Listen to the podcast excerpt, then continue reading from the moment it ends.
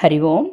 இன்று கீதையில் 2வது அத்தியாயத்தில் 23வது ஸ்லோகத்தை காணலாம். ஸ்லோகம்: நைனம் சிந்தந்தி சஸ்திராணி நைனம் தஹதி பாவகஹ ந சைனம் க்ளேதயந்த்யாபஹ ந சோஷயதி மாருதஹ. நைனம் சிந்தந்தி சஸ்திராணி நைனம் தஹதி பாவகஹ ந சைனம் க்ளேதயந்த்யாபஹ ந சோஷயதி மாருதஹ. ஸ்லோகத்தின் அன்வய கிரமம்: சஸ்திராணி ஏனம் ந சிந்தந்தி, பாவகஹ ஏனம் ந தஹதி, ஆபக ஏனம் ந க்ளேதந்தி ச மாருதஹ ந சோஷயதி. ஸ்லோகத்தின் பாவார்த்தம்: ஆயுதங்கள் இதை, அதாவது சரீரியை வெட்ட முடியாது, நெருப்பு இதை எரிக்க முடியாது, நீர் இதை நனைக்க முடியாது, மேலும் காற்றானது இதை உலர்த்த முடியாது. ஸ்லோகத்தின் தாத்பர்யம்: முந்தைய ஸ்லோகத்தில் ஜீவன் வேறு உடலை சென்றடைவதற்கான காரணங்களை விளக்கிய பகவான் இங்கு பஞ்சபூதங்களினாலும் ஜீவன் மாற்றமடைவதில்லை என்பதை விளக்குகின்றார். மாறிக்கொண்டே இருக்கக்கூடிய இந்த உலக விஷயங்களை கொண்டு மாற்றமில்லாத இந்த ஆத்மாவை பற்றிய விளக்கத்தை அர்ஜுனனுக்கு பகவான் விளக்குவதை இங்கு நாம் காணலாம். இந்த பொருள் உலகமானது பஞ்சபூதங்களின் சேர்க்கையாக உள்ளதை காண முடிகிறது. ஆகாசம், வாயு, அக்னி, நீர், நிலம் என்பன இவை அனைத்தும் தனித்தனி தத்துவங்களுடன் அதனதன் தன்மையோடு இயங்குகிறது. மாறும் தன்மை கொண்ட இந்த உலகில் உள்ள அனைத்து பொருட்களும் ஆயுதங்களால் சேதப்படுத்தவோ, நெருப்பில் எரிந்தோ, நீரில் மூழ்கியோ, காற்றில் உலர்ந்தோ மடிகின்றன.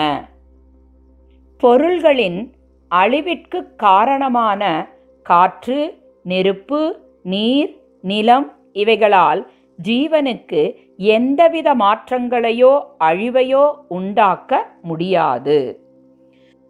பூமி தத்துவமான மண் என்பதிலிருந்தே அனைத்து ஆயுதங்களும் செய்யப்படுகின்றன. அவை கண்களுக்கு புலனாகும் தன்மையை கொண்ட ஸ்தூல வடிவங்கள் ஆகும். ஆயுதத்தின் மூலம் நீரையோ, நெருப்பையோ, காற்றையோ, வெட்டவெளியான ஆகாசத்தையோ அழிக்க முடியாது.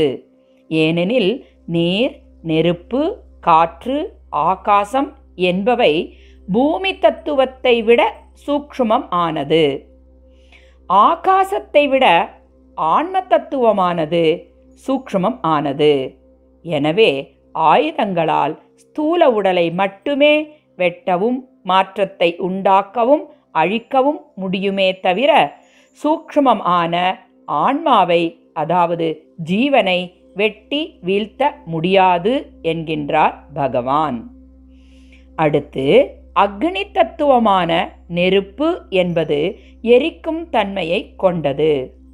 ஒரு பரப்பில் உள்ள ஸ்தூல பொருட்கள் அனைத்தையும் எரித்து மாற்றத்தையோ அழிவையோ ஏற்படுத்தக்கூடியது நெருப்பு. ஆனால் சூக்ஷ்மமான ஆத்மாவை நெருப்பினால் எரிக்கவோ, மாற்றத்தை உண்டாக்கவோ, அழிக்கவோ முடியாது. அடுத்து ஜலத்தத்துவமான நீர் என்பது நனைக்கக்கூடிய தன்மையை கொண்டதாகும்.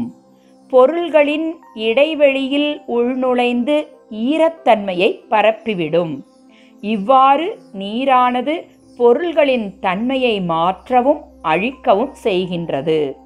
ஆனால் ஜீவனானது அனைத்திடத்திலும் நீக்கமர பரவியுள்ளதால் நீரினால் ஆத்மாவை நனைக்க முடியாது, மேலும் மாற்றவும் அழிக்கவும் முடியாது.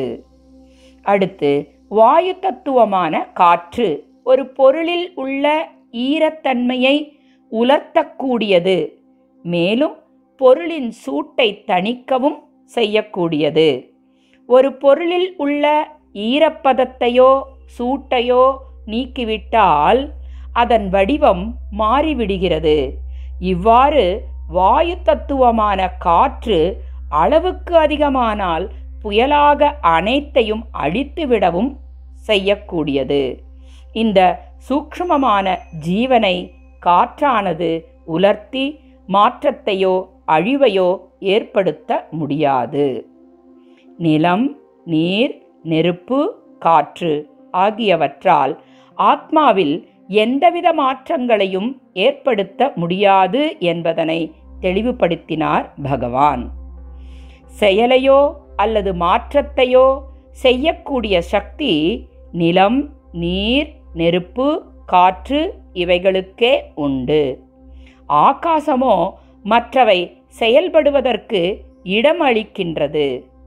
வாயு, அக்னி, நீர், நிலம் என்ற 4 தத்துவங்களும் ஆகாசத்திலிருந்தே உண்டானவை.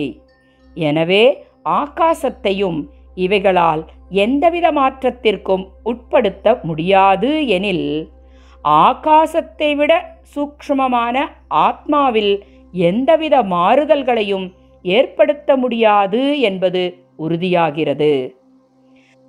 ஆகாசத்திற்கும் அப்பாற்பட்டதே இந்த சரீரி என்ற ஆத்ம தத்துவம் ஆகும்.